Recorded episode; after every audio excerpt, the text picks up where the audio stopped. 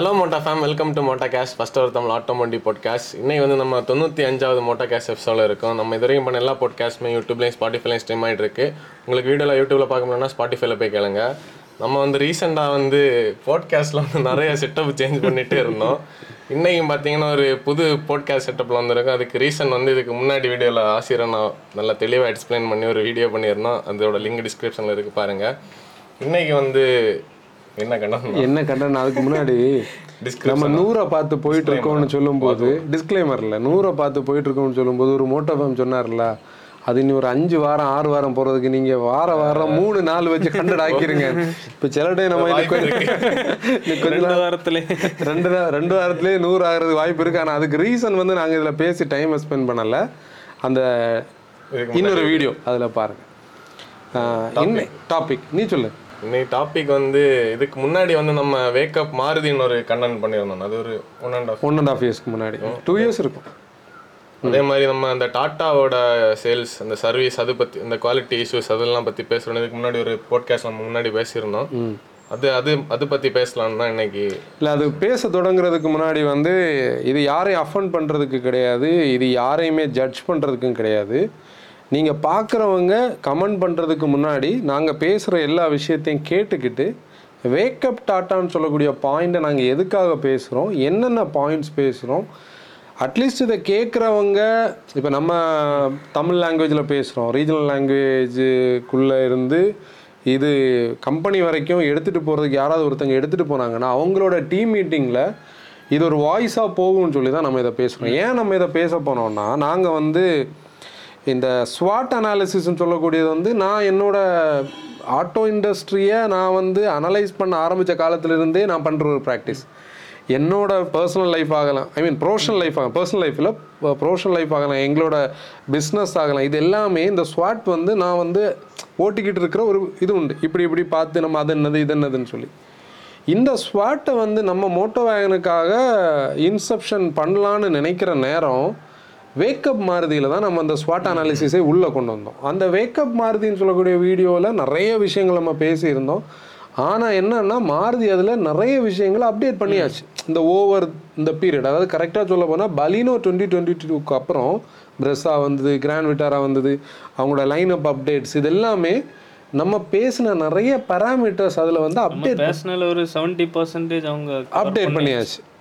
இப்போ நம்ம வேக்கப் டாட்டான்னு ஒரு கண்டென்ட் தான் இதில் பேச போகிறோம். ஏன் நம்ம பேசுகிறோன்னா, முதல்ல வந்து ஆன்சர் அந்த number side two lakhs twenty eight thousand இல்லை ஆமாம் ரெண்டு லட்சத்தி இருபத்தெட்டாயிரத்தி இரு இருநூற்றி ஒம்பது இது மொத்தம் எவ்வளோ மாதம் இப்போ கடைசி அஞ்சு மாதத்தோட சேல்ஸ் டிசம்பர் சேர்த்து. ஆ, இப்போது நம்ம டாட்டா மோட்டார்ஸோட ஒரு ஸ்வாட் அனாலிசிஸ் ஆல்ரெடி பண்ணியிருந்தோம். அந்த ஸ்வாட் அனாலிசிஸில் ஒரு பாயிண்ட் நான் வந்து அவங்களோட ட்ரெட்ஸ்லையும் ஆப்பர்ச்சுனிட்டிஸ்லையும் பேசியிருந்தேன். ஒன்று, அவங்க வந்து பயங்கரமாக க்ரோ ஆகிட்டு இருக்காங்க, அது வந்து ஆப்பர்ச்சுனிட்டி. ஆனால் அதுவே அவங்களுக்கு ஒரு த்ரெட் ஆகும். அந்த த்ரெட்டோட அவுட்புட் தான் நம்ம இன்றைக்கி இதை பேச வேண்டிய ஒரு கட்டத்துக்கே வந்திருக்கும். இது இப்போ ஒரு பிராண்டை பேஷ் பண்ணுறதுக்கெல்லாம் கிடையாது. இது வந்து என்னென்னா, தெளிவாக வந்து பையர்ஸ்கிட்ட அவங்க நமக்கு டெலிஃபோன் பண்ணதுலேருந்து நம்ம கலெக்ட் பண்ண டேட்டாஸை பேஸ் பண்ணி தான் நம்ம இது ஆல்ரெடி பேசணும்னு நினச்சிருந்தோம். ஆனால் இன்றைக்கி பேசணும்னு நம்ம நினைக்கல, கொஞ்சம் பிளான் பண்ணி கொஞ்ச நாள் தாண்டி பண்ணலான்னு நினச்சோம். நம்ம அந்த பேராமீட்டர்ஸை ஃபஸ்ட் எடுப்போம். ஆன்சர் நீ அந்த ஆர்டரை எடுத்துகிட்டு நம்ம ஓனாக பேசுவோம். ஃபஸ்ட்டு வந்து ஃபிட் அண்ட் ஃபினிஷ் தான். ஓகே, எல்லாரு கண்ணுக்கும் ஃபஸ்ட்டு வந்து லுக்ஸ் தானே. ஆ, டாட்டா மோட்டார்ஸ் வந்து இப்போ டிசைனிங் பொறுத்தவரையில் முன்னாடியெல்லாம் ஆட் லுக்கிங் கார்ஸ் பண்ணிகிட்டு இருந்தாங்க, யாருக்கும் பெருசாக பிடிக்காது. ஆனால் ஹொரைசன் எக்ஸ் ஸ்ட்ராட்டஜிக்கு அப்புறம், அதுலேயே மிஸ்டர் பிரதாப் போஸோட பீரியடில் டாட்டா மோட்டார்ஸ் வந்து எல்லா கார்ஸுமே நம்ம ஐ ப்ளீஸிங்காக பண்ண ஆரம்பிச்சிது. அதில் டவுட்டே கிடையாது. இப்போ நீ வந்து டியாகோலேருந்து ஸ்டார்ட் பண்ணலாம். டியாகோ, டிகார் கூட அந்த நாச் பேக் ஸ்டைல் வந்து ஸ்போர்ட்டி பேக் வந்து யூனிக்காக டிஃப்ரெண்ட்டாக இருக்கும். அதுக்கப்புறம் அவங்களோட ஹேரியர் டோட்டல் அந்த இம்ப்ரெஷனே மாற்றிச்சு. இப்போ நெக்ஸானை பற்றி நம்ம நிறைய பேசிட்டோம். அது குர்க்கி தான், ஸ்டில் குர்க்கி தான், அது வேற ஒரு ஸ்டைல். ஆல்ட்ரோஸ் ஆல்ட்ரோஸ் பியூட்டிஃபுல்லான ஒரு கார்.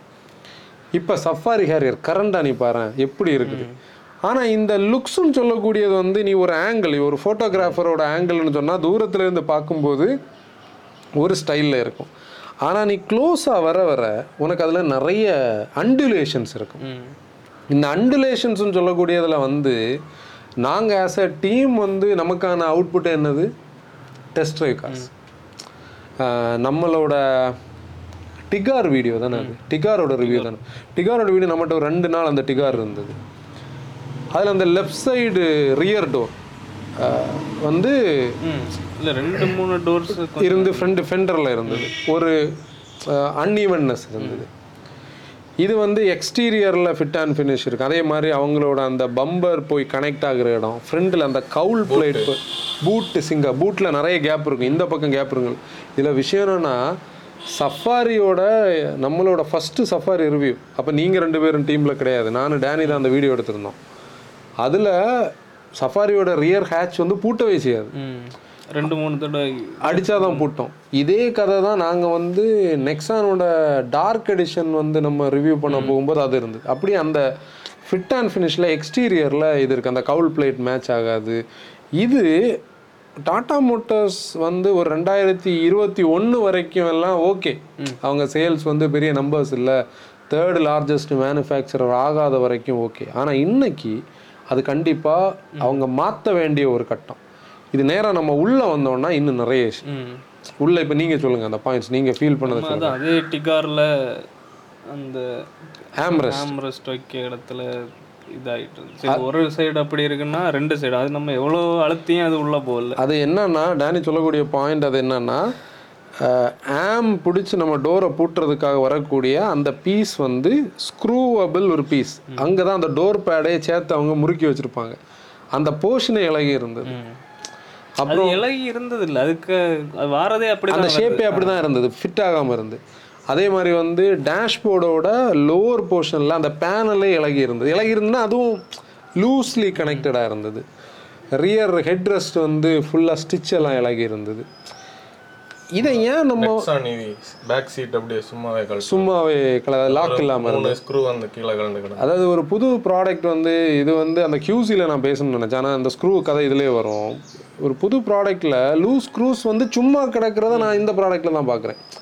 நம்ம வந்து தேர்டு லார்ஜஸ்ட் மேனுஃபேக்சர், அவங்க இந்த போர்ஷனை கண்டிப்பாக கவனிக்கணும். அதாவது ஃபிட் அண்ட் ஃபினிஷ் வந்து அவங்களோட பீரியட். இப்போ நம்ம சஃபாரி ரிவ்யூ பண்ணோம், ஸ்டீரிங் ஸ்டிச் ஸ்டிச் வந்து சஃபாரியில் யூஸ்வலாக ரெண்டு ஸ்டிச் பண்ணிடுவா இப்படி கிறிஸ் கிராஸாக, இதில் ஒரு நம்ம அந்த ட்ரெஸ் எல்லாம் அப்படி பண்ணுவாங்கண்ணா அதோட கோணையாக இருக்கும்.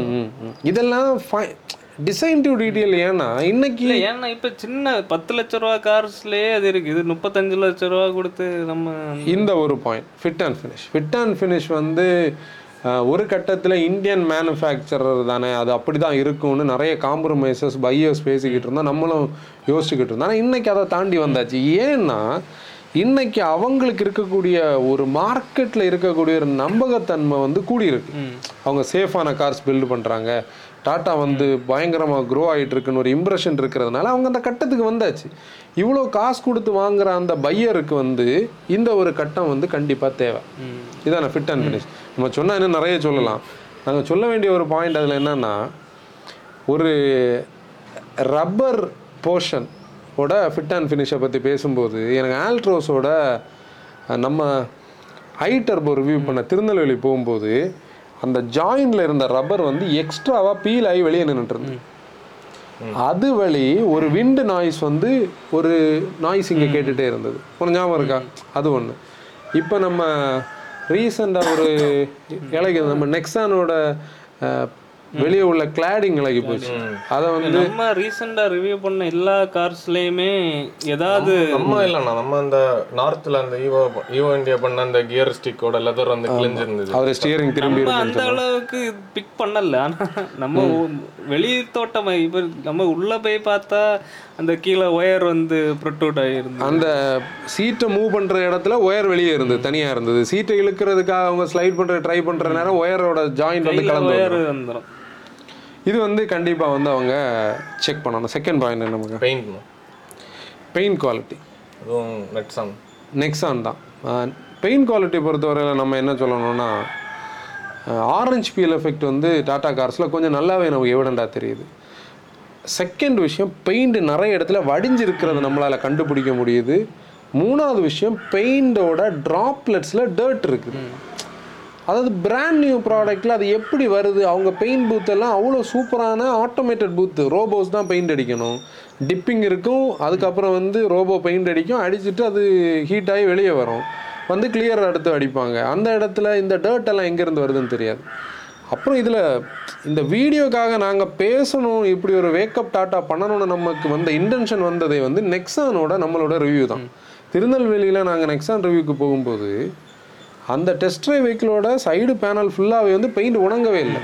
நாங்கள் கை வச்சா ஃபிங்கர் பிரிண்ட்ஸ் எல்லாம் அங்கே ஒட்டிக்கிட்டு இருந்து, இதெல்லாம் வந்து இன்றைக்கி அவங்களோட ஸ்டாச்சருக்கு அவங்க மாற்ற வேண்டிய ஒரு கட்டம் வந்தாச்சு இல்லையா?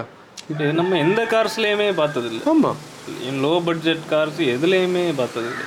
அந்த சஃபாரி வைப்பர்லாம் பெயிண்ட் அடிக்காமல் விட்டுருந்தாங்க, வைப்பரில் பெயிண்ட் அடிக்காமல் விட்டுருந்தாங்க. அதே மாதிரி வந்து நம்ம ஒரு யூஸ்டு கார் வந்து செக் பண்ண போகும்போது ஒரு லேமேன் ஐஸுக்கு கிடைக்கக்கூடிய ஒரு விஷயம் என்னென்னா, ஃப்ரெண்ட் அந்த ஃப்ரேமில், அதாவது என்ஜின் பேக்கு ஃப்ரெண்டில் கிரில் இருக்கக்கூடிய ஃப்ரேமில் கொஞ்சம் ஸ்டிக்கர்ஸ் இருக்கும்.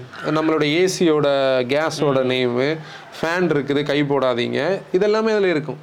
அந்த ஸ்டிக்கருக்கு மேலே யாராவது ஸ்ப்ரே பண்ணியிருந்தாங்கன்னா இந்த வண்டி பெயிண்ட் பண்ண வண்டின்னு கண்டுபிடிக்கிறதுக்கு ஒரு டெக்னிக். பிராண்ட் நியூ டாட்டாவில் நம்ம அந்த ஸ்ப்ரேயை பார்த்தோம். இது எப்படி இதுக்கு மேலே அடிக்கிறாங்கன்னு தெரில, ஸ்டிக்கர்லாம் பிறகு ஒட்டுறது, இது ஒன்று. அப்போ இந்த பேனல் கேப்ஸ் ஒன்று, அன்இவன் பேனல்ஸு, உள்ளே உள்ள லெதரு, இந்த இதெல்லாம் நம்ம பேசினது. அப்புறம் இந்த பெயிண்ட், இதெல்லாம் வர்றது தான், இதெல்லாம் அவங்க ஒர்க்மேன்ஷிப்பில் வருதுன்னா இதெல்லாம் தாண்டி எங்கே தெரியுமா வரணும், மூணாவது நம்மளோட பாயிண்ட்டை தாண்டி வரணும். உண்மையிலே என்னென்னா, இந்த கியூசி யார் பார்க்குறான்னே தெரிய மாட்டேங்குது. ஒரு பேசிக்கான ஒரு கியூசின்னா என்னது? ஒரு ஸ்டிக்கர் உனக்கு ரியரில் குவார்ட்டர் பேனலில் ஒரு மூணு ஸ்டிக்கர் பார்க்கலாம், கியூசி ஓகே, கியூசி ஓகேன்னு சொல்லி. அந்த ஸ்டேஜஸில் இது எப்படி தாண்டி வருதுன்னு தான் தெரியல. ஷோரூம் பீப்புளுக்கே தெரியுது, இப்போ மேனுஃபேக்சரர்ஸுக்கு அது கண்டிப்பாக தெரிஞ்சிருக்கணும். ஆக்சுவலி என்ன, நான் இந்த ரீசனாக வச்சுருக்கேன் தெரியல, இல்லை நமக்கே தெரியல என்ன. இப்போ நீ வந்து ப்ரொடக்ஷன் வந்து பயங்கரமான நம்பர்ஸில் போயிட்டுருக்கு, இவ்வளோ நம்பர்ஸில் போயிட்டுருக்கிற, இப்போ என்ன forty five to fifty thousand vehicles அவங்க மேனுஃபேக்சர் பண்ணுறாங்க. அப்படின்னா நம்ம இப்போ இங்கே ஒரு மேனுஃபேக்சரான ஹிண்டை எடுப்போமே எக்ஸாம்பிளுக்கு, இதே நம்பர்ஸ் தான் அவங்கள மேனுஃபேக்சர் பண்ணாங்க, கூட எக்ஸ்போர்ட்டுக்கும் இருக்குது. மாருதி அப்படி பார்த்தா மூணு மடங்கு மேனுஃபேக்சர் பண்ணுறாங்க. மாருதியோட பில்டு, மாருதியோட ஸ்மாலர் கார்ஸில் இருக்கக்கூடிய பிளாஸ்டிக் குவாலிட்டி, அதெல்லாம் நம்ம நெகட்டிவ் சொல்கிறோம். மாருதி வந்து ஒரு மூணு வருஷம் தாண்டி சின்ன கார்ஸ் எல்லாம் ரேட்டில் ஆகும், அதெல்லாம் நம்ம அக்ரி பண்ணக்கூடிய விஷயம். ஆனால் மாருதி பெயிண்ட் உடங்காமல் வரல, லூஸ் ஜாயினில் வரல, ஒயர் வெளியே தெரிஞ்சு வரல, பேனல் கேப்ஸோடு வரல. நீ வந்து ஒரு சின்ன வேகனார் எடுத்து பாரு, என்ன நீட்டாக இருக்குது ஒரு பேனல் கூட. நம்ம இந்த கண்டென்ட்டுக்காக நம்ம பேசும்போதே நான் அன்னைக்கு அத்தானோட அந்த நட்பக் ப்ரௌன் வேகனாரை வந்து சும்மா வீட்டில் நிற்கும் போது அதை பார்த்துட்டு இருக்கும்போது தான், பேனல்ஸ் எல்லாம் நீட்டாக தான் யூனிஃபார்மாக தான் இருக்குது. இப்போ இந்த மூணு விஷயம் நம்ம பேசின இந்த ஃபஸ்ட்டு ரெண்டு விஷயம் யார் தெரியுமா இதை நம்மக்கிட்ட மென்ஷன் பண்ணுறது? நம்ம மோட்டோ ஃபேம் வந்து வாட்ஸ்அப்பில் கமெண்ட் அனுப்புவாங்க, அவன் வாங்கி அவங்க ஒரு ரெண்டு வாரம் மூணு வாரம் தாண்டும் போது தான் அவங்க க்ளோஸ்லி வாட்ச் பண்ணும்போது. இதில் லக்கிலி ஒருத்தருக்கு, அன்லக்கி பர்சன் ஒருத்தருக்கு என்னென்னா, கவுல் பிளேட் வந்து கேப்போட ஓப்பன் ஆகிருக்கு.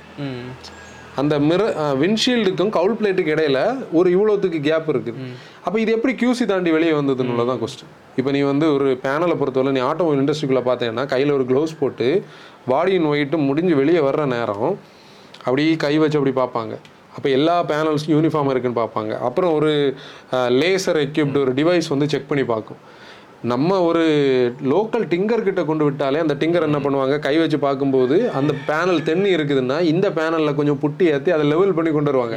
அவங்க இந்த பேனலில் கொட்ட போக மாட்டாங்க, டோர் பெண்டாக இருக்கும், இதை லைட்டாக புட்டி ஏற்றிக்கிட்டு என்ன பண்ணுவாங்க அப்படியே ஏற்றிட்டு வருவாங்க. இது லேமேன். ஆனால் நீ இண்டஸ்ட்ரிக்குள்ளே வந்து இன்றைக்கி அதை சொல்ல முடியாது, ஏன்னா அவங்க எங்கே வந்தாச்சு, இதே கம் அ லாங் வே.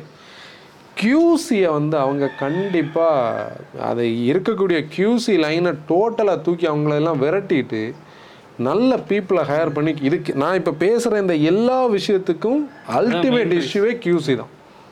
இப்போ ஒரு பேட்ச் வெளியே வருது, அந்த பேட்சில் இந்த இஷ்யூ இருக்கா, ரிட்டர்ன் கொடுங்க. யார் இதை குவாலிஃபை பண்ணி வந்ததோ அவனை எல்லாம் திருப்பி பார்க்கணும், பார்த்து இது போயிட்டு திருப்பி வந்தால் தான் லாஜிக்காக இருக்கும். நம்ம நெட்ஸானியில் இன்னும் ரெண்டு விஷயம் இருந்தோம், அந்த ரைட்டு பிரேக் லைட் தெரியாததும், அடுத்து அந்த மெயின் இது வந்து ஒரு எலக்ட்ரிக்கல் ஹோஸ் போகிற லைன் வந்து அப்படி கீழே இப்படி, அதாவது இந்த லூஸ் ஜாயின்ல நீ சொன்ன அந்த ஒரு பாயிண்டை நம்ம கண்டிப்பாக பேசி ஆகணும். ஆன்சன் சொல்றது என்ன தெரியுமா, அந்த பேட்டரிக்கு அடியில் வந்து ஒரு ஆரஞ்சு கலர் ஒயர் தொங்கிக்கிட்டு இருந்தது, பிளாட்ஃபார்மு கீழே தொங்கிக்கிட்டு இருந்து, சப்போஸ் போகிற நேரம் ரோட்டில் ஈவியில் ஈவியில் ஈவியில் தொங்கிக்கிட்டு இருந்து. இதெல்லாம் எப்படி கியூசி தாண்டுது? இப்போ பண்ணும்போது மிஸ்டேக்ஸ் இருக்கட்டு, அது அப்படி தானே வரும், ஹியூமன் பண்ணுறது தானே, அதை பிடிக்கிறதுக்கு தானே கியூசி இருக்குது. கியூசி யார் பண்ணுறா? இப்போ இதில் வருத்தமான ஒரு விஷயம் நான் இந்த விஷயத்தை எல்லாம் அன்றைக்கி அந்த அந்த நெக்ஸானை வந்து நம்ம இது பண்ணிட்டு நான் இன்னொரு இடத்துல போய் வந்து நிற்கிறேன். இது நீங்கள் இல்லை, நான் ஒரு ஃபங்க்ஷனுக்கு போகும்போது ஒரு எக்ஸ் டாட்டா எம்ப்ளாயி வந்து என்கிட்ட வந்து பேசும்போது, ஏன் நீங்கள் இப்போ ஆட்டோமொபைலில் இல்லை, நான் ஃபீல்டு விட்டுட்டேன், ஏன்னா எனக்கு கொஞ்சம் ப்ரெஷரு, இப்போ என்ன ஃபினான்ஸில் ஒர்க் பண்ணுறேன், நிறையா அப்படி சு சுவிட்ச் பண்ணிங்கன்னா எனக்கு ஒரு கட்டத்தில் நான் சமாளிஃபிகேஷன் பண்ணிகிட்டு இருந்தேன், எனக்கு கஸ்டமர்ஸை வந்து ஒரு கட்டத்துக்கு மேலே எனக்கு ஃபேஸ் பண்ண முடியலை, கியூஸ் இஷ்யூஸ். இதை வந்து இன்றைக்கி அவங்க மாற்ற வேண்டிய கட்டத்துக்கு வந்தாச்சு. அப்புறம் இங்கே தான் ரியல் இதுக்குள்ளே நம்ம வர்றோம். இந்த விஷயங்களெல்லாம் ஒரு டீமை வந்து அவங்க டக்குன்னு மாற்றினா வந்து பண்ண முடியும். ஆனால் அடுத்து பேச வேண்டிய ஒரு விஷயம் வந்து இம்பார்ட்டண்ட்டாக அவங்க உடனே பண்ண வேண்டிய விஷயம். இந்த என்விஹெச்னு சொல்லக்கூடிய விஷயத்தில் தான் என்ஜினே வருது. இந்த என்ஜின் நாய்ஸ் இருக்குது, என்ஜினோட வைப்ரேஷன்ஸ் இருக்குது. நான் வந்து டாடா மோட்டார்ஸோட நெக்ஸானை வந்து கன்சல்டிங்கில் தைரியமாக சொல்லிகிட்டு இருந்தேன், நீங்கள் நெக்ஸான் வாங்க, அதான் டீசல் ஈக்கோ ஸ்போர்ட் போனால் ஈக்கோ ஸ்போர்ட் போனதுக்கப்புறம் உங்களுக்கு அந்த ஒரு டஃப்பான ஃபீல், அந்த ஸ்டியரிங்கில் அந்த வெயிட் வேணும். ஃபஸ்ட்டு நெக்ஸான் அப்படி இருந்தது, ஆ இருந்தது அந்த ஒரு, நீங்களே நான் பேசுகிறத நீங்கள் கேட்டிருப்பீங்க. ஈக்கோ ஸ்போர்ட்டுக்கு சப்ஸ்டியூட்டாக நீங்கள் கம்ஃபர்ட்டாக ஈக்கோ ஸ்போர்ட்டு வரைக்கும் நல்ல ரூமியான கேபின், கம்ஃபர்டபுளான ரைட் குவாலிட்டி நெக்ஸான் கொடுக்கும். ப்ளஸ் அந்த டிடிஐ டீசல் என்ஜின் வந்து, அதாவது நம்ம மோசம் சொல்லக்கூடாத ஒரு நல்ல என்ஜின், டியூரபுளாகவும் இருக்கும். இப்போது அந்த என்ஜின் வந்து நம்ம கான்ஃபிடெண்ட்டாக சொல்லிகிட்டு இருந்த இடத்துல ரீசெண்டாக ரெண்டு டெஸ்ட் ட்ரைவ்ஸ் வந்து நமக்கு ஒரு நெகட்டிவ் ஒப்பீனியனை கொடுத்து, அந்த கியர்ஸுக்கு இடையில எவ்வளோ வைப்ரேஷன் அதை எடுத்துகிட்டு வருது பார்த்தீங்கன்னா, ஒரு கேப் ஒரு கேப் வீடியோ பார்த்தாலே தெரியும், வீடியோலே தெரியும் அந்த நாய்ஸ் எல்லாம். ஆ அந்த அந்த வீடியோவில் எனக்கு வந்து ஒரு மாதிரி ஒரு ஃபீல் இருந்தது, நம்ம வந்து ஒரு திருப்தியாக ஓட்டின ஒரு ஃபீல் இல்லை, அந்த ஒரு ஒரு பதினஞ்சு வருஷத்துக்கு முன்னால் போன மாதிரி. ஆ அது என்னன்னா, அதுக்கு ரீசன் மெயின்லி என்னன்னா கியூசி தான். அதாவது அவங்க எங்கேயோ ஒரு இடத்துல அவங்க ஃபோக்கஸ் வந்து மாறி இருக்குது. அது எங்கேயோன்னா சேல்ஸ் நம்பர்ஸில் இருக்குது. நம்ம வந்து இவ்வளோ கார்ஸை டக்கு டக்குன்னு மார்க்கெட்டுக்கு கொடுக்கணும், இந்த மார்க்கெட்டுக்கு கொடுத்தோன்னே இந்த கார்ஸ் வந்து சேல் ஆகுது, நம்ம கம்பெனி வந்து க்ரோ ஆகிட்டுருக்குன்னு. இங்கே பிரச்சனையே இதோட அவுட்புட்டில் இருக்குன்னு தான் நம்ம பேச போகிறோம். என்விஹெச்சில் அடுத்த பார்த்து தான் என்ஜின் ரிஃபைன்மெண்ட்ஸ், அதுதான் நம்ம இங்கே பேசிகிட்டு இருக்கோம். இந்த என்ஜின் ரிஃபைன்மெண்ட்டை பற்றி பேசும்போது Quadrajet ninety Vista Quadrajet ninety Vista இது வந்து ஆக்சுவலி இதெல்லாம் வந்து ஒரு பீரியட் ஆஃப் இயர்ஸில் உள்ள கதையாக நான் சொல்கிறது. விஸ்டா வருது, குவாட்ராஜெட் நைன்டின்னு சொல்லக்கூடிய அந்த என் அந்த என்ஜின் நமக்கு தெரியல, டிடிஏஎஸ் ஒன் டுவெண்ட்டி டூ டுவெண்ட்டி ஃபைவ்ல டிடிஏஎஸ் ஒன் நைன்டி என்ஜின், நம்ம மல்டிஜெட் என்ஜின். இந்த என்ஜின் டாட்டாக்குள்ளே போகுது, மான்சா அண்ட் விஸ்டாவில் வருது. மான்சா பயங்கர சக்ஸஸ், விஸ்டா அது அந்த சக்ஸஸை கம்பேர் பண்ணும் கொஞ்சம் இங்கே விஸ்டாவும் மான்சாவும் இருக்கிற நேரம் சூப்பராக இருக்குன்னு சொல்லி எல்லாரும் ஃபீட்பேக் சொல்லுவாங்க. ஒரு விஷயத்தை தவிர கியர் வந்து நல்லா இல்லை, கியர் ஸ்லாட்டிங்ஸ் கரெக்டாக இருக்காது. நீ அதில் இது என்னென்னா, மாருதி வந்து ஸ்விஃப்ட்டில் வந்து அந்த கியர் உண்மையிலே ஸ்லாட்டிங் வந்து கேட்ஸ் எல்லாம் வெல் டிஃபைன்டாக நல்லா இருக்கும். ஷெவரில் யூஸ் பண்ணுறது சூப்பராக இருக்குது, ஷெவர்லையோட ஸ்லாட்ஸ் எல்லாம் பக்காவாக இருக்கும். இவங்களோட கியர் பாக்ஸ் வந்து நீ ஆக்சிலேட் பண்ணும்போது மூவ் ஆகும். சரி, இது நான் சொல்கிறது எப்போ தெரியுமா, two thousand eleven two thousand ten அந்த பீரியடுன்னு வையன், இல்லை டுவெல் பீரியடுன்னு வையன். நீ இப்போ வாயன், இந்த பிரச்சனை இப்போ இருக்குது அந்த டீசல். ஆனால் ஹேரியர் சஃபாரிலாம் அது கிடையாது, ஏன்னா ஹேரியர் சஃபாரி வந்து அந்த பிரச்சனை கிடையாது. நான் சொல்கிறது நெக்ஸானில் ஆல்ட்ரோஸில் இருக்குது. ஆல்ட்ரோஸ் எல்லாம் அப்படிப்பட்ட காராக, அது இப்படி மூவ் ஆக வேண்டிய காராக இல்லையா, அந்த கியர் ஸ்டிக்கில் உள்ள இதெல்லாம் அந்த ரிஃபைன்மெண்ட்ஸில் வர்றது. அப்புறம் வருத்தமான ஒரு விஷயம் என்ன தெரியுமா, ரிவர்ஸ் கியர் வந்து இது மோட்டோ ஃபார்ம் வந்து இதை செக் பண்ணி பார்த்து தான் சொல்லணும். ஃபஸ்ட்டு ஸ்லாட்டில் நீங்கள் ரிவர்ஸ் கியர் போடுங்க பார்ப்போம், பழைய டாட்டா கார்ஸில் போடவே முடியாது, விழாது. ஃபஸ்ட்டு போட்டு நீ லைட்டாக மூவ் பண்ணிக்கிட்டு தான் ரிவர்ஸை போடணும். ஐடில் நிற்கிற வண்டியில் இல்லை ரன் ஆகி வந்து பிரேக் பண்ண வண்டியில் நீ போடவே முடியாது. ஏன்னா ஞாபகம் உண்டு, ஏன்னா ஃப்ரெண்ட் வந்து அந்த மான்சாவில் எப்போவும் ஃபஸ்ட்டு போட்டுட்டு தான் அப்படி தான் போட முடியும் ரிவர்ஸ் கியர். இதெல்லாம் நம்ம இன்னைக்கு நேற்று பார்க்குறது இல்லை, இது ஒரு கட்டத்தில் இருந்தது. சரி, அந்த கட்டம் எப்போது, அது ஒரு இந்தியன் மேனுஃபேக்சரர் பட்ஜெட்டுக்கு கார்ஸ் தந்துட்டு இருந்தாங்க அப்படின்னு. இன்றைக்கும் அந்த பிரச்சனை ரிவர்ஸ் அந்த அளவுக்கு ஸ்லாட் ஆக ஆக மாட்டேன்னு அடம் பிடிக்காது, ஆனால் ஃபைன் அவ்வளாது. ஹிண்டையோட டிரான்ஸ்மிஷன் நினச்சிப்பார், அந்த சிக்ஸ் ஸ்பீடு நம்ம டீசலில் இருக்கிற அந்த டிரான்ஸ்மிஷன் அது அப்படி அந்த ஸ்லாட் வந்து அப்படி பஞ்சு மாதிரி இருக்கும், கேட்ஸ் எல்லாம் வெல் டிஃபெண்டாக ஷார்ட் த்ரோவில் இருக்கும். இது நமக்கு வந்து சுற்றி யாராவது பார்க்குறாங்களான்னு தோணும். நம்ம சில நேரம் கொஞ்சம் அவசரப்பட்டு ஸ்லாட் பண்ணோன்னா டப்புன்னு சவுண்டு போடும், இது அதில் இருக்குது. இந்த இதெல்லாம் சேர்ந்து தான் இந்த என்விஹெச்சில் நம்ம வர்றது. அடுத்த பாயிண்ட் என்ன, டிரான்ஸ்மிஷன் ஜர் அதில் தான் வருது. இதெல்லாம் டாப் அப் ஆகி நான் இதை இன்னும் ஒதுக்கி வைக்கிறேன், இது இவ்வளோதான். இதெல்லாம் சேர்ந்து டாப் அப் ஆகி இது எல்லாருமே லோட் ஆகக்கூடிய ஒரு இடம் தான். அன்னைக்கு நம்ம அந்த காம்பஸோட என்ஜின் நம்ம ரோ பண்ணப்பாங்க கேட்டாலண்ணா, இந்த சஃபாரியோட இது வந்து ரெண்டுமே சேம் என்ஜினாக இருந்தாலும் காம்பஸோடது சைலண்டாக இருந்து சஃபாரியோடது கொஞ்சம் சைலண்ட் உள்ளோட இது கொஞ்சம் கூட ஸ்மூத்தாக இருந்து அது கொஞ்சம் ஒரு பரபரப்பு. நீ அந்த ஷோரூமுக்கு வெளியில் அன்னைக்கு நம்ம இவன் உள்ள ஏறி உட்காந்து ரவ் பண்ண நேரம் ஜெரோம் ரவ், நம்ம அந்த கோயம்புத்தூர் அதான் அந்த உள்ள இருந்து ரவ் பண்ண நேரம் தானே, அதான் ஜெரோம் ரவ் பண்ண நேரம். இதே கொஸ்டின் தான் நீ கேட்ட, அதுலேயுமே இப்போ நம்ம இவ்வளோ நெகட்டிவ் சொல்லியிருக்கோம் பாரு. இவ் நெகட்டிவ்ஸ்னால் இந்த விஷயங்கள் நீ சொன்னது நான் அக்ரி பண்ணுறேன், நம்ம அது அதுதான் நம்ம பேசணும். இனி ஃபர்தராக நம்ம ஒரே கதையை திருப்பி பேச வேண்டாம். இவ்வளோவும் சேர்ந்து இந்த கார் வந்து எங்கே வருது, சேல்ஸுக்கு வருது.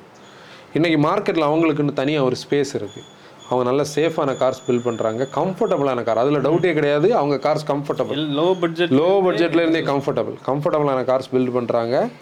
ஒரு இந்தியன் மேனுஃபேக்சரர் மிஸ்டர் ரத்தன் டாட்டாவோட இமேஜ் இன்றைக்கி அவங்க சேல்ஸ் லெவலில் எங்கேயும் இருக்காங்க. இது ஏறி இங்கே வந்து தான் இந்த மக்கள் எங்கே வாங்குறாங்க, இந்த இமேஜில் வந்து வாங்குறாங்க. வாங்குகிற நேரம் அவங்களுக்கு இருக்கக்கூடிய ஒரு இன்டென்ஷன் என்ன தெரியுமா, நம்ம ஃபேமிலியோட ஒரு சேஃப்டி ஃபஸ்ட்டு. நம்ம ஒரு கேபின் சேஃப்டியான ஒரு கார் வாங்கியிருக்கோம், இந்தியன் மேனுஃபேக்சரோட கார் வாங்கியிருக்கோம் சொல்லி அந்த பீரியடை வந்து நம்ம ஒரு ஹனிமூன் பீரியடுன்னு எடுக்கலாம். இவங்க வாங்கின ஒரு ஒன் மந்தை அது வந்து என்னென்னா, நீ எந்த குறைகளும் உனக்கு பெருசாக பாப்பா பார்க்காது பாப்பா பார்க்காது இந்த சென்ஸ் வந்து நம்ம வந்து என்ஜாய் பண்ணுற பீரியடு. நான் இந்த என்ஜாய் பண்ணுற பீரியட்லேயே இதில் நமக்கு அனுப்பியிருக்கிறதுல டெலிவரி எத்தனை பேருக்கு வந்து மனசு கோணலாகி வருத்தப்பட்டு, அதில் ஒரு மோட்டோ ஃபேம் ஒருத்தர் வந்து காலையிலேருந்து மூணு மணி வரைக்கும் என்கிட்ட மாற்றி மாற்றி ஃபோன் பேச, நான் தான் அவர்கிட்ட சொன்னேன் உங்கள் ஜாயை லூஸ் பண்ணாதீங்க, நீங்கள் வண்டி எடுத்துகிட்டு போங்க. அவருக்கு ஒரு நல்ல டே போல் இருக்காது, காலையில் ஒரு டைம் மிஸ் ஆகி மத்தியானம் ஒரு டைம் பார்த்து அந்த டைம் மிஸ் ஆகி அப்புறம் ஈவினிங்குள்ளே டைம் எடுக்கலைன்னா ஒரு த்ரீ டேஸ் தாண்டி ஏதோ தான் எடுக்க முடியும், அது ரொம்ப இதாக இருக்குன்னு சொல்லி இப்படி அவங்களோட அந்த டெலிவரி பீரியடை கன்ஃபியூஸ் பண்ணுற ஒரு பர்சன்ட் இருக்காங்க.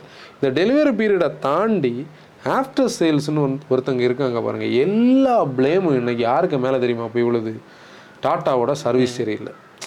இங்கே நீ வந்து இன்றைக்கி நம்மக்கிட்ட கன்சூமர்ஸ் நிறைய பேர் டாடா கார் நான் என்ன நான் என்ன சொல்கிறேன், டாட்டா சர்வீஸை இல்லை நம்ம ப்ளேம் பண்ண வேண்டியது, முதல்ல ப்ளேம் பண்ண வேண்டியது நம்ம இப்போ பேசின இந்த நாலு பாயிண்ட். அதனால தான் நம்ம பேசணும், நீ வந்து சர்வீஸுக்கு மேலே எல்லா பிரச்சனையும் தூக்கி போடக்கூடாது. இப்போ நம்ம பேசுகிற இந்த விஷயத்தை எல்லாரும் ஃபுல்லாக கேட்டால் தான் நம்ம வர்றதே தெரியும். குவாலிட்டி செக்கெல்லாம் ஒழுங்காக இருந்தாலும் பண்ணணும் சர்வீஸ்காரங்க கிட்ட. இப்போ நீ இப்போ வந்து டோர் வந்து பேனல் வந்து லைட்டாக மாறி இருக்குது, பெயிண்ட் ஸ்ப்ரே ஆகிருக்கு, பெயிண்ட் லைட்டாக வடிஞ்சிருக்குது, பெயிண்டில் டர்ட் இருக்குன்னா டீலர் வந்து என்ன பண்ண முடியும் நீங்கள் சொல்லுங்கள்? ஒன்றுமே பண்ண முடியாது, டீலர் ஒன்றுமே பண்ண முடியாது. டீலர் இப்போ வந்து இன்றைக்கி இருக்கக்கூடிய அவங்களோட ஆப்ரேஷனல் காஸ்ட்டில் அந்த பேனல்லாம் ஃபுல்லாக பெயிண்ட் பண்ணி தரேன்னு சொன்னால் நம்ம பீப்புள் என்ன சொல்லுவாங்க, என்னோட ஒரிஜினாலிட்டி போச்சு, நீ எப்படி பெயிண்ட் பண்ணலான்னு கேட்பாங்க. இல்லை பண்ணவும் முடியாது, அவங்களுக்கு அதுக்கு உண்டான இது கிடைக்காது, அதுக்குள்ளே இது இல்லை. அப்போ இது எல்லா ப்ளேமும் இவங்களுக்கு வருது. இந்த ப்ளேமுக்கு கூட நிறைய கதைகள் இருக்குது, கதை நம்ம எடுத்துகிட்டோம். நம்ம சர்வீஸ்லேயுமே சொல்லலாம், நம்ம வந்து நமக்கு இன்னொரு கால் வந்துச்சுல, ஏதோ கிளச்சில் ஏதோ ப்ராப்ளம் இருந்தப்போ அந்த பேசணும், அந்த கிளச்சை லைட்டாக மிதிச்சு ஓட்ட சொன்னது டாட்டா மோட்டார்ஸோட ஒரு டியாகோ தானடா, டியாகோ ஓட்டி ஒருத்தருக்கு வந்து கியர் டு கியரில் வந்து இந்த வைப்ரேஷன் இந்த நாய்ஸ் ஜர்க் இருந்தது. அதை சர்வீஸ் சென்டரில் போய் மல்டிபிள் கம்ப்ளைண்ட்ஸ் அவங்க சொல்லும்போது ஒருத்தவங்க சொல்லி கொடுத்துருக்காங்க, நீங்கள் வந்து பெடல் லைட்டாக கிளச் பெடலை தாங்கி ஓட்டிகிட்டு இருங்க, பிரச்சனை வரும். அவர் ஓட்டிகிட்டு இருந்தார் அவர் ஓட்டிகிட்டு இருந்தார் ஐயாயிரம் கிலோமீட்டர்ல கிளச் போச்சு. கிளச் போன போது தான் அவர் வந்து நமக்கு கால் பண்ணார். இப்போ சர்வீஸ் சென்டருக்கு ஒரு இஷ்யூக்கு நம்ம வரும், ஃபஸ்ட்டு வந்து இந்த நிகில்ஸ்னால இவங்களுக்குள்ளே இந்த ப்ரெஷர் போகுதா? இந்த ப்ரெஷர் வந்து நம்ம டாட்டாவோட ஸ்வாட் அனாலிசிஸில் ஒரு பாயிண்ட் பேசியிருந்தோம், அவங்களோட ட்ரெட்ஸில் ஒன்று. ஆல்ரெடி அவங்களோட சர்வீஸ் சென்டர்ஸுக்கு ஒரு பேட் இமேஜ் இருக்குது, அந்த பேட் இமேஜ் இந்த இவ்வளோ சேல்ஸும் சேர்ந்து உங்களுக்கு வந்து அந்த சர்வீஸ் உங்களுக்கு ப்ராம்ப்டாக பண்ண முடியாத ஒரு நிலைமையாக க்ரியேட் ஆகும்னு சொல்லி நம்ம பேசியிருந்தோம். இப்போ என்ன தெரியுமா ஆகுது, இந்த ரெண்டு லட்சத்தி இருபத்தெட்டாயிரம் வண்டி ஒரு அஞ்சு மாதத்தில் உள்ளே வருது, ஆல்ரெடி எக்ஸிஸ்டிங் வண்டிகள் ஃபுல்லாக மார்க்கெட்டில் இருக்குது. இந்த நிகில்ஸ்ன்னு சொல்லக்கூடிய இந்த ப்ராப்ளம்ஸ் இல்லை தௌசண்டில் ஒன்று இல்லை நூற்றில் ஒன்றுன்னு சொல்லி ஒரு நம்பர், ஒரு வெஹிக்கிள் ஒரு பிரச்சனை வருதுன்னா இது எல்லாமா சேர்ந்தது லோடு யாருக்கு மேலே தெரியுமா உள்ளது? இந்த ஆஃப்டர் சேல் சர்வீஸ். இந்த ஆஃப்டர் சேல் சர்வீஸ் என்ன பண்ணுறது இல்லைன்னா இந்த பீப்புளை வந்து என்ன பண்ணுறது இல்லை, ஸ்மூத்தாக ஹேண்டில் பண்ணுறதே இல்லை. ஃபஸ்ட்டு ப்ராப்ளம் அவங்க சொல்கிறது என்னன்னா உங்களால் தான் இந்த பிரச்சனை, அதாவது இந்த கார் ஓனரால் தான் இந்த பிரச்சனை. நான் ரீசெண்டாக வந்து நிறைய நம்ம கோட் பண்ண முடியும். நீங்கள் ரெஃபரன்ஸுக்குனா டீம் பேஸ்பியில் இருக்கக்கூடிய ஒரு இஷ் இஷ்யூவை பற்றி ஒருத்தர் எழுதியிருந்ததோட ரெஃபரன்ஸை மட்டும் நான் எடுக்கிறேன். ஏன்னா நான் டீம் பிஹெச்பியை வந்து வருஷங்களாக ஃபாலோ பண்ணுற பர்சன். இன்றைக்கி நான் கெஸ்ட்டாக உள்ளே போய் கண்டென்ட் வாசிக்கிற பழக்கம் உண்டு, முன்னளவுக்கு இல்லை, அட்லீஸ்ட் பார்ப்பேன். அதில் கேரளாவில் ஒருத்தருக்கு டிபிஎஃப் இஷ்யூஸ் வருது, ஆல்ட்ரோஸில் டிபிஎஃப் இஷ்யூஸ் இருந்தது. நம்ம ஏ ஜீரோ எயிட் அப்டேட் வந்து வி எஸ் சிக்ஸோட ஃபேஸ் டூக்கு முன்னாடி ஏகப்பட்ட பிரச்சனைகள் இருந்தது, அது ஏ ஜீரோ எயிட் அப்டேட்டில் அது மாறிச்சுது. இந்த டிபிஎஃப் இஷ்யூ ஒருத்தருக்காகி அவர் மல்டிப்புள் டைம் என்ன பண்ணுது, இந்த வெஹிக்கிள் வந்து ஷோரூம்லேயே கிடக்குது, சர்வீஸ் சென்டர்லேயே கிடக்குது. சர்வீஸ் சென்டரில் நின்று டிபிஎஃப் இஷ்யூ சால்வ் ஆகி அந்த வண்டி வெளியே வந்தால் இன்ஜெக்டர் ரஸ்ட் ஆகி என்ன ஆகுது, அந்த வண்டி திருப்பி பிரேக் டவுன் ஆகுது. இந்த பிரேக் டவுனுக்கான காஸ்ட்டை இவங்க யார்கிட்ட தெரியுமா கேட்குறாங்க? எழுபதாயிரம் ரூபாய் ஓனர் கொடுன்னு கேட்குறாங்க. அது டிஸ்பியூட் ஆகி அது எங்கே போச்சுன்னா கோர்ட்டுக்கு போச்சு. அப்போ நீ வந்து அந்த கஸ்டமரை டாஸ்க்குக்கு எடுக்கிறீங்க பாருங்கள், இங்கே தான் அந்த இடம் வருது, இந்த பிரச்சனை வருது. ஒரு நெக்ஸான் யூஸ் பண்ண ஒரு டாக்டருக்கு இவங்க டிரைவிங் சொல்லி கொடுக்குறாங்களாம், நீங்கள் இப்படி ஓட்டக்கூடாது அப்படி ஓட்டணும். அவர் ஒரு பெரிய லெட்டர் எழுதுறாரு, இப்படின்னா அவரோட தாத்தா காலத்தில் இருந்தே நாங்கள் பென்ஸ் வச்சுருக்கோம், எனக்கு நீங்கள் சொல்லிக் கொடுக்க வேண்டிய அவசியம் இல்லை, நான் ஓட்டுறது மாதிரி தான் அந்த வண்டி ஓட்டணுமே தவிர அது மாதிரி நான் ஓட்டக்கூடாது. இப்படி நீங்கள் அந்த எந்த கஸ்டமரை எப்படி ஃபோக்கஸ் பண்ணணும்னு தெரியாமல் அது ஃபுல்லாக ஒரு பிரச்சனை ஆகி எங்கே வரும் தெரியுமா, எல்லா சோஷியல் மீடியாவுக்கும் இன்றைக்கி போயிட்டுருக்கு. இந்த இடத்த வந்து அவங்க கவர் பண்ண வேண்டிய ஒரு கட்டத்துக்கு வந்தாச்சு. இதே ட்ரெண்டு வந்து அனதர் ஒன் இயர் கூட போச்சுன்னு வச்சா அவங்களுக்கு ஒரு பெரிய ப்ராப்ளம்.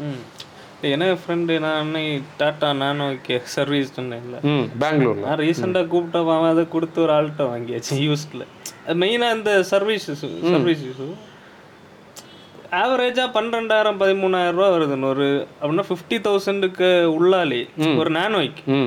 அவங்க எக்ஸல் சிக்ஸ் வச்சுருக்காங்க, அதுக்கே ஆறாயிரம் ரூபா அந்த ரேஞ்சில் தான் வருது. ஒரு நானோய்க்கு வந்து இவ்வளோ. அதே மாதிரி வந்து கன்சியூமபிள்ஸை வந்து கேட்காம மாத்துறது, இது எங்கள் ப்ரோட்டக்ட். நேற்றுக்கு தானே அந்த கால் வந்தது, ஏஎம்சியை கம்பல் பண்ணப்போ சொல்கிறாங்கன்னு சொல்லி. இல்லை இதெல்லாம் வந்து அவங்க வாங்குகிற அந்த ஒரு ஜாயை வந்து லூஸ் பண்ண வைக்கிது. இவங்க மொத்தமாக வந்து ஒரு என்ன சொல்கிறது, ஒரு டிஃப்ரெண்ட்டான ஒரு அப்ரோச். இதை வந்து இண்டிவிஜுவலாக ஒவ்வொரு வீடியோவாக பண்ண முடியுமான்னு ஒவ்வொருத்தங்க கேட்பாங்க. நம்ம சரி இதை ஒரு வேக்கப் டாட்டான்னு சொல்லி ஒரு நம்ம இது வந்து பேஷ் பண்ணுறதெல்லாம் கிடையாது, நம்ம கடைசியில் பாசிட்டிவ்ஸாக சொல்லுவோம். ஆ கண்டிப்பாக. இப்போ நம்ம இதுதான் இப்போ சர்வீஸில் வேறு என்ன நம்ம பேசலாம். இன்ஃபோடெயின்மெண்ட் இஷ்யூ ஒன்று வந்துச்சுலாம், ஒரு ட்ராவல் பண்ணிட்டு இருக்கோம், Lekhi Lekhi and black out ஆகிறது, அதெல்லாம் பழைய ஹேரியர்லாம் அப்டேட்ஸ் பண்ணி அப்டேட்ஸ் பண்ணியாச்சு. அது ஆப்வியஸ்லி எல்லா மேனுஃபேக்சரர்ஸும் இருக்கிறது, மஹேந்திராலையும் ஆ எல்லாத்துலையும் இருக்கிறது. அதை நம்ம அதை வந்து உண்மையிலே அது ஒரு எலக்ட்ரானிக்ஸோட இஷ்யூஸை வந்து நம்ம மேனுஃபேக்சர் மேலே போடக்கூடாது உண்மையிலே. ஏன்னா அது ஒரு தேர்ட் பார்ட்டி கிட்ட வாங்குறது, அதில் யூசர் அப்டேட்ஸ் வரும்போது தான் அதோட ரியல் யூஐ அப்டேட்டே வரும். ஆனால் நம்ம சொல்லக்கூடியது எல்லாமே கோர் என்ஜினியரிங் அப்டேட்ஸ். இப்போ நம்ம பேசுகிற இந்த விஷயங்கள், இப்போ நான் வந்து சொல்லாத ஒரு விஷயம் இப்போ இதில் இருக்குது, ரஸ்டிங் இஷ்யூ இருக்குது. இப்போ நம்ம பேசினா டீப்பாக உள்ளே போய் பேசினா நம்ம ரோஸ் பண்ண மாதிரி ஆயிரும், நிறைய போயிடும். ரஸ்டிங் இஷ்யூ இருக்கிற நெக்ஸான் எனக்கு தெரியும், நம்ம ஊரில் நெக்ஸானோட எல்லா ஜாயின்ஸும் ரஸ்டாக இருக்கிற நெக்ஸான் தெரியும். அதனால் இது வந்து இந்த இப்போ உள்ள காலகட்டத்தில் அவங்க பார்க்க வேண்டிய மெயினான விஷயம், சர்வீஸ் சென்டர்ஸை கொஞ்சம் கூட ஆப்டிமைஸ் பண்ணணும், கஸ்டமர் ஃப்ரெண்ட்லி ஆக்கணும். என்ன பண்ணணும், சர்வீஸை கஸ்டமர் மேலே வந்து தப்பை திணிக்காமல் அந்த ப்ராப்ளத்துக்கு இதுதாங்க சொல்யூஷன். ரைட்டில் புல்லாகுதுன்னு சொல்லி சொன்ன போது இல்லை நீங்கள் கையெடுத்தால் பிரச்சனை வரும்னு சொல்லி அவர் ஒரு அவர் அவரோட பேர் சொல்லி நம்ம இயந்திரப்புறவை அந்த பிரதர் போட்டிருந்தார்ல, அவர் ஒரு வீடியோ போட்டிருந்தார். அல்லாமல் நமக்கு இங்கே ஒரு சஃபாரி டெஸ்ட் ட்ரைவ் கொண்டு வந்தாங்கல்ல, அது ஒரு கஸ்டமர் கொண்டு வந்தது. இதெல்லாமே வந்து சமாளிஃபை பண்ணி தானே அவங்கள்ட்ட கொடுக்குறாங்க. அப்புறம் கியூசி வாய்ப்பே கிடையாது. கியூசியை மாற்றலைன்னா இது போக போக போக ஒரு கட்டத்தில் சேல்ஸ் மட்டும்தான் மேட்டர்னு ஒரு கட்டம் வரும்போது கஸ்டமர்ஸ் வந்து பயங்கரமாக அஃபெக்ட் ஆவாங்க. லாயல் கஸ்டமர்ஸ் உருவாகவே மாட்டாங்க. நான் மனசோட சொல்கிறேன், எப்படின்னா என்கிட்ட இன்றைக்கி பேசுகிற கன்சல்டிங் பேசுகிறதுல யாருமே டாட்டாவோட கஸ்டமர்ஸ் யாருமே திருப்பி ஒரு டாட்டா பக்கம் போகிறதே இல்லை. இப்போ நம்ம வீடியோ அவங்க போகணும், அங்கே தானே லாயல்ட்டி வரும். நம்ம வீடியோட ரீசெண்டா போட்ட வீடியோட கமெண்ட்ஸ்ல தெரியும், டாட்டா வாங்க ஆசைப்பட்டவங்க எல்லாம் இல்ல நம்ம வந்து ஒரு ஒன்னு இயருக்கு முன்னால எல்லாம் டாட்டா வீடியோஸ் கீழே நம்மளை திட்டுவாங்க, நம்மளை ஒரு ஆன்டி டாட்டாவா ப்ரொஜெக்ட் பண்ணிட்டு இருந்தாங்க. என்னன்னா நீங்க ஏன் இதை கெட்டதை சொல்லலேன்னு நம்மளை இது நீங்க என்ன சப்போர்ட் பண்ணுவீங்கன்னா, இது வந்து அந்த பிராண்டை எவ்வளோ நல்ல விஷயங்களை மறைக்குதுன்னு தான் நம்ம சொல்லுவோம். நல்ல விஷயங்கள்ல ஒன்று என்னன்னா அதோட பில்டு. அதை டாடா மோட்டர்ஸுக்கு இருக்கக்கூடிய ஒரு பெரிய சக்ஸஸ்ஸு இந்தியாவில் சேஃப்டியை வந்து எல்லா மேனுஃபேக்சரர்ஸும் தேவையில்லையோ அவங்க அதை ப்ரொஜெக்ட் பண்ணி ப்ரொஜெக்ட் பண்ணி இன்னைக்கு சேஃப்டின்னு சொல்லக்கூடியது மாறுதியை பாரு. இன்டர்னல் டெஸ்ட் பண்ணுற வீடியோவை அவங்க மார்க்கெட் பண்ணுற லெவலுக்கு சேஃப்டி வந்து பேசப்பட்டாச்சு. Six air bags, standard safety features, BNV safety, இந்த BNV B PN gap PN gap எல்லாம் இல்லைன்னா இந்தியாவில் வந்திருக்காது. கவர்மெண்ட் இப்படி ஒரு ஆர்கனைசேஷனுக்கெல்லாம் செலவு இல்லை, இது பயங்கர காஸ்ட்லியான அஃபேர். மேனுஃபேக்சரருக்கு செலவு, இந்த டம்மி கார்ஸ் இதெல்லாம் கொடுத்து பெரிய வேலை. அப்போ அவங்களோட அந்த சேஃப்டின்னு சொல்லக்கூடிய அந்த விஷயத்தை அவங்க எடுத்துகிட்டு வந்த ஒரு பெரிய ஒரு ஒரு பில்லர் அந்த விஷயத்தை எடுத்துகிட்டு வந்தாங்க. அதாவது நம்மளோட காரோட பேராமீட்டர்ஸில் ஒரு இம்பார்ட்டன்ட் பேராமீட்டர் அவங்க எடுத்துகிட்டு வந்திருக்காங்க ஒன்று. ரெண்டாவது இவிஸில் இன்னைக்கு ஒரு குளோபல் மேனுஃபேக்சரர்ஸ் வந்து இந்தியாவுக்குள்ளே வந்து இவியை வந்து அவங்க ரூட் பண்ணணும்னா டாட்டா கூடயும் போட்டி போடணும், அவங்க இன்னொரு குளோபல் மேனுஃபேக்சர் கூட போட்டி போட வேண்டாம். அந்த லெவலுக்கு இவிஸில் அவங்க வந்து ஃப்ரெண்டில் போயிட்டுருக்காங்க. இவிஸில் காம்ப்ரமைசஸ் வேர்ல்டு வைடாக இருக்கிறதுனால நம்ம அந்த நெகட்டிவ்ஸாக இன்றைக்கி பேச வேண்டாம், ஏன்னா அது எவல்யூஷனில் இருக்கிறாங்க, இவால்வ் ஆகி வர்றதுனால அப்படி போட்டோம். மூணாவது பார்த்தோன்னா கம்ஃபர்ட். டாட்டாவோட கார்ஸில் கம்ஃபர்ட் இல்லைன்னு நம்மளால் சொல்லவே முடியாது. பழைய சஃபாரி இருக்குல்ல, நம்ம ஏதோ ஒரு பாட்காஸ்ட்டில் அந்த நம்பர் கூட சொல்லியிருந்தேன், டிஎன் செவன்ட்டி ஃபோர் ஹச் முப்பது முப்பத்தொன்று நான் ஃபஸ்ட்டு ஓட்டின Safari. Two thousand two two thousand two two thousand three two thousand four காலகட்டத்தில் அது ஒரு சஃபாரி இஎக்ஸ் வெஹிக்கிள் அப்படி இருக்கும். Alcantara seats, American leather roof எல்லாம் போட்டு அந்த அண்ணா அப்படி வச்சுருந்தாங்க.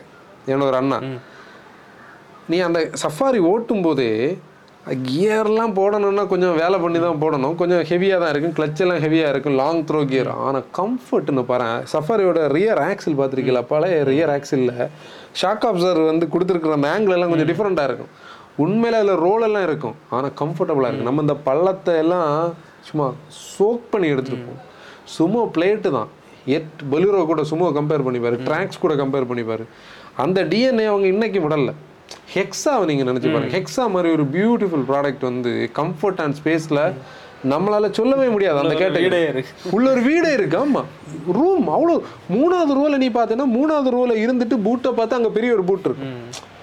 அதை அவங்க ரீஎன்ஜினியரிங் பண்ணி அதை கொஞ்சம் கூட கொண்டு வந்திருந்தாங்கன்னா இன்றைக்கி இனோவாவுக்கு ஒரு நல்ல காம்படிஷன் கொடுத்துருக்கலாம். அது அந்த பிளாட்ஃபார்ம் அவங்க லூஸ் பண்ணாங்க. அந்த ப்ராடக்ட்ஸை பற்றி பீப்புளுக்கு தெரிய தெரியுது. ஆனால் ப்ராடக்ட் ஆரியா வந்து ஃப்ளாப், ஏன்னா அதோட லுக் யாருக்கும் பிடிக்காது. அதுக்கு ரூஃபில் கொஞ்சம் பாக்ஸ் எல்லாம் வச்சுருந்தாங்க, ரேட்டில் ஆகலாம் கனெக்ட் ஆகலை. ஃபைவ் டபுளோ கூட அது ஃபெயில் ஆச்சு. ஆனால் மிஸ்டர் பிரதாபோஸ் வந்து ஆரியாவை ஹெக்ஸா ஆக்குன நேரம் ஹெக்ஸா வந்து one of the best car. நம்ம மோட்டோ ஃபேம் நிறைய பேர் கமெண்ட் பண்ணுவாங்க, ஏன் நீங்கள் இது வரைக்கும் பண்ணலை? உண்மையிலே எங்களுக்கு அப்படி ஒரு கார் ரிவ்யூ பண்ண கிடைக்கல. நம்ம ஒரு எக்ஸ்எம் வெஹிக்கிள் வந்து நம்ம சாம் இருக்கார்ல அவர் சென்னையில், அவர்கிட்ட அவரோட நெய்பர்ஹுட்டில் ஒரு வெஹிக்கிள் இருக்குது, நம்ம நெக்ஸ்ட் டைம் சென்னை போகும்போது பண்ணலான்னு அவர் ஆல்ரெடி சொன்னார். நம்ம போகும்போது ரிவ்யூ பண்ணலாம். அது வந்து ஹெக்ஸா பற்றி அப்படி கம்ஃபர்ட் அவங்களோட இதில். இதுக்கு அடுத்து இந்த பிளாட்ஃபார்ம்ஸ் பிளாட்ஃபார்ம்ஸ் நம்ம இதோட பிளாட்ஃபார்மில் நினச்சி பாருங்க, ஒமேகா ஆர்கிடெக்சரு, ஆல்ஃபா, இவ்வளவு நல்ல விஷயங்களை வச்சுக்கிட்டு இந்த ஃபைனல் டாப்பிங்கில் இருக்கக்கூடிய அவங்க என்னென்னா தான் எப்படியும் ஒரு அஞ்சு வருஷத்தில் மாறும் இண்டஸ்ட்ரி. ஆனால் அந்த அஞ்சு வருஷத்தில் இந்த சின்ன சின்ன விஷயங்களை சேஞ்ச் பண்ணால் இவங்களுக்கு இதுக்கு அவுட்புட் என்ன தெரியுமா? ரீசேலே இருக்காது. இப்போ நீ வந்து first and Safari first and சஃபாரியோ ஃபஸ்ட் அண்ட் ஹேரியரோ உனக்கு வந்து ஒரு நல்ல வண்டி உனக்கு கொடுத்தா கூட நீ அதே சந்தேக கண்ணோட தான் பார்ப்போம், நீ வாங்க மாட்டேல, பயம் இருக்கும்ல. அதுதானே பிரச்சனை.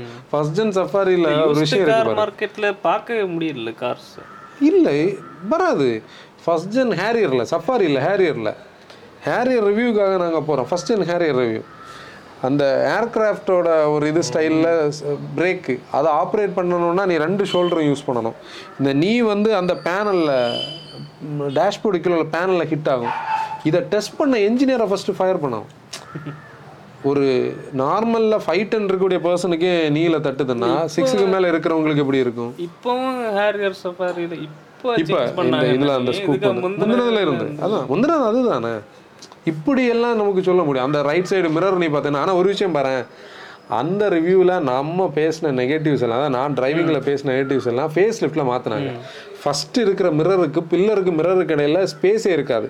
மிரரை இவ்வளோ பெருசாக ஒட்டி வச்சுருப்பாங்க. ஒரு ஃப்ரெண்டில் ஒரு ஆட்டோவே மறைஞ்சு நிற்கும், அப்புறம் சின்ன மிரர் ஆக்குனாங்க. இதெல்லாம் அந்த பீரியடு தாண்டி அவங்க பண்ணது. இது வந்து வேக்கப் டாட்டான்னு சொல்லக்கூடிய கண்டென்ட். கண்டிப்பாக டாடா மோட்டார்ஸோட நல்ல விஷயங்கள், அதாவது சேஃப்டி இருக்குது, நல்ல சேசி இருக்குது, கம்ஃபர்ட்டான இது தந்திருக்காங்க, சீட்ஸ் தந்திருக்காங்க. சீட்ஸ் எல்லாம் உண்மையிலேயே கம்ஃபியாக தான் இருக்குது, அதில் டவுட்டே கிடையாது. இன்றைக்கி டெக்னிக்கலி டெக்னாலஜிக்கலி நிறைய ஃபீச்சர்ஸ், அந்த பேக்லேயும் வென்டிலேட்டர், பேக் ரோலையும் வென்டிலேட்டர் சீட்டு, இதெல்லாம் நல்ல விஷயங்கள். ஆனால் அந்த சில ஃபைனல் டச்சஸில் அவங்க மிஸ் பண்ணுற சில விஷயங்கள் வந்து அந்த யூஸரோட ஓனர்ஷிப் எக்ஸ்பீரியன்ஸை டோட்டலாக வந்து ஹாப்பி இல்லாமல் இருக்குது.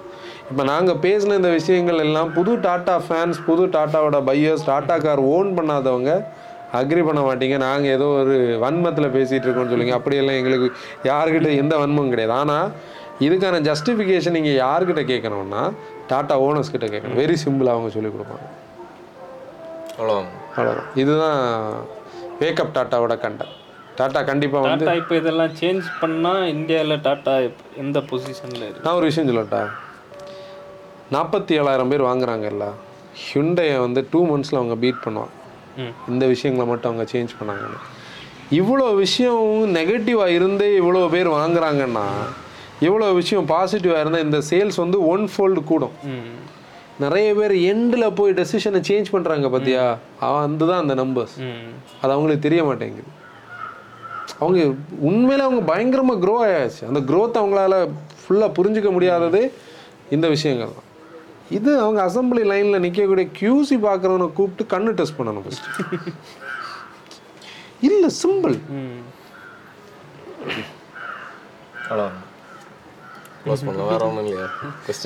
நீ பேசாமல் இருந்தேன்.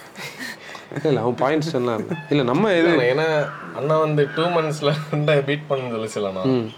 மெயின் அந்த ஹுண்டாயோட என்ஜின் இருக்குல்லண்ணா. இல்லை அப்படி இல்லை, நம்பர்ஸை சொல்கிறேன். இப்போ பீப்புள் எதுக்காக வாங்குறாங்க? நீ வந்து டெக்னிக்கலி ஹுண்டாயோட டிரான்ஸ்மிஷன் என்ஜினுக்காக நான் பேசலை. இப்போ இந்த நம்பர்ஸ் எதனால வாங்குறாங்க? பீப்புள் மேலே ஒரு ட்ரஸ்ட்டு தானே. சேஃபான கார் வச்சுருக்கோம், சேஃபான கார் வாங்குறோம், அந்த ட்ரஸ்ட்டுக்காக பீப்புள் வாங்குவாங்க. நான் அந்த போர்ஷனுக்குள்ளே போகல, நம்பர்ஸில் சொல்கிறேன். டூ மந்த்ஸ்னா இதெல்லாம் சேஞ்ச் பண்ணாதான் நல்ல என்ஜின் அதெல்லாம் வரும்போது. இப்போ என்ஜின் கூட நான் என்ன சொல்கிறேன்னா, என்ஜின் அவங்களோட என்ஜின் இப்படி தான் இருக்குது போகுதுன்னு நமக்கு தெரியுது. அவங்க என்ஜினில் பெருசாக இன்ஜினியரிங் பண்ணலை. ஒன் பாயிண்ட் டூ ஜிடிஏ வருதுன்னு சொன்னாங்க, ஒன் பாயிண்ட் ஃபைவ் ஜிடிஏ அதெல்லாம் ஓகே இஷா இப்படி தான் இருக்க போகுது. நமக்கு பெரிய சேஞ்ச் ஒன்றும் தெரியும். ஏன்னா அவங்ககிட்ட நல்ல டீசல் என்ஜின் இருந்ததே நான் சொதப்பி வச்சுருக்காங்க. இப்போது ஆல்ரெடி ஃபியட் கிட்ட டீசல் வாங்க. சரி, என்ஜின் செக்ஷனை நம்ம விட்டுருவோம், அது எல்லாருக்கும் தெரிஞ்சது தான். இந்த செக்ஷன்ஸை கிளியர் பண்ணலாம்ல. இது கிளியர் பண்ணாலே பாதி பிரச்சனை சால்வ் இல்லை. பீஸ் ஆஃப் மைண்ட்னு ஒன்று வரும் இல்லையா? பீஸ் ஆஃப் தலைவலி இருக்காது, பீஸ் ஆஃப் மைண்ட் வரும் இல்லை, கஸ்டமர்ஸுக்கு தலைவலி இல்லை, டீலர் நிம்மதியாக வண்டியை வித்துட்டு பயந்து பயந்து இருக்க வேண்டியல. அண்ணா வரான், என்ன பிரச்சனையோட வரான்னு தெரியலன்னு சொல்லி உண்மையில நான் சொல்கிறேன். இந்த இந்த ஃபியர் வந்து சேல்ஸ் எக்ஸிக்யூட்டிவ்ஸுக்கு இருக்கிறத விடைக்கும் சர்வீஸ் எக்ஸிக்யூட்டிவ்ஸுக்கு இருக்கும், என்ன பிரச்சனையோட வராங்கன்னு தெரியலன்னு சொல்லி. அதான் க்ளோஸ் பண்ணுவோம். ஓகே மோட்டா ஃபேம், இன்னைக்கு எபிசோட் க்ளோஸ் பண்ணிடலாம். நம்மளுடைய பழைய பாட்காஸ்ட் எல்லாமே யூடியூப்லையும் ஸ்பாட்டிஃபைலையும் ஸ்ட்ரீம் ஆகிட்டு இருக்கு, போய் பாருங்கள், கேளுங்க. This is Hanson signing off. Danny ஆசிர், டிரைவர் ரெஸ்பான்சிபிலிட்டி.